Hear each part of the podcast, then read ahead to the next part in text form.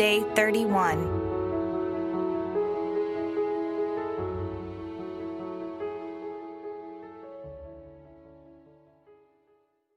Armed for attack. Ephesians chapter 6, verses 10 through 18.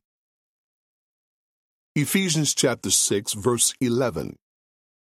Put on the whole armor of God that you may be able to stand against the schemes of the devil. Have you ever asked, How do I become a stronger Christian? Maybe you're tired of getting beaten down by the enemy all the time and you want to learn how to fight. The Bible tells us that each of us is sinful, finite, and weak.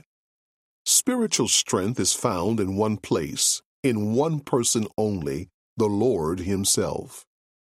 God is strong, mighty, and all powerful. If you want to be a strong Christian, you need to look upward, for God is offering you an armor to equip you with His divine strength. The Bible says, Put on the whole armor of God.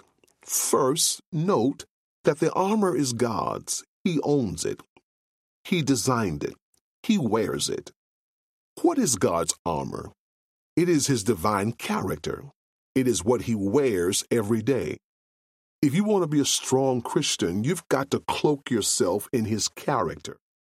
In the Greek, the verb is not a suggestion, but an imperative. Put on the whole armor of God. God commands you to actively put on his armor. He's not going to put it on you, he's not going to force you. You've got to put it on yourself. Now, you wouldn't go outside with just your socks and shirt on. So don't go out and face your struggles with only half your armor on. The Bible says, in order to stand when the day of evil comes, put on the whole armor of God. Now you may be holding your sword of the Spirit, wondering where to swing it. Our struggle is not against human forces. Despite those people in your life that drive you crazy, people are not your biggest problem.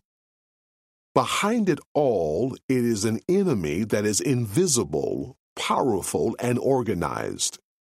The devil is real. He's not to be played around with. He's defeated, but he still holds power.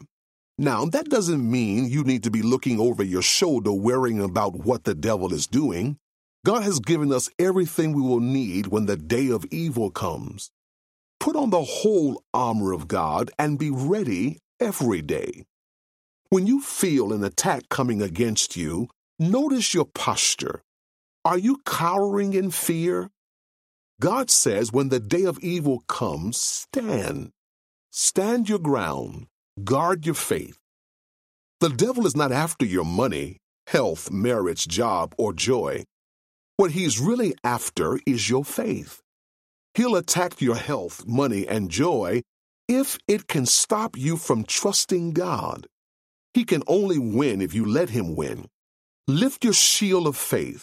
Defend your joy, stand firm in the whole armor of the Lord, and you will be victorious.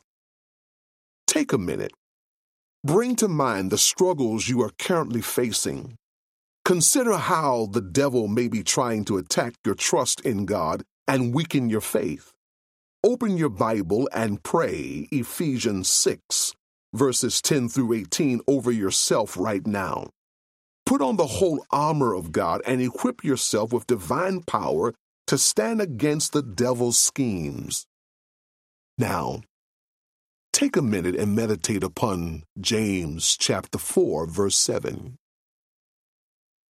The Word of God says, Submit to God, resist the devil, and he will flee.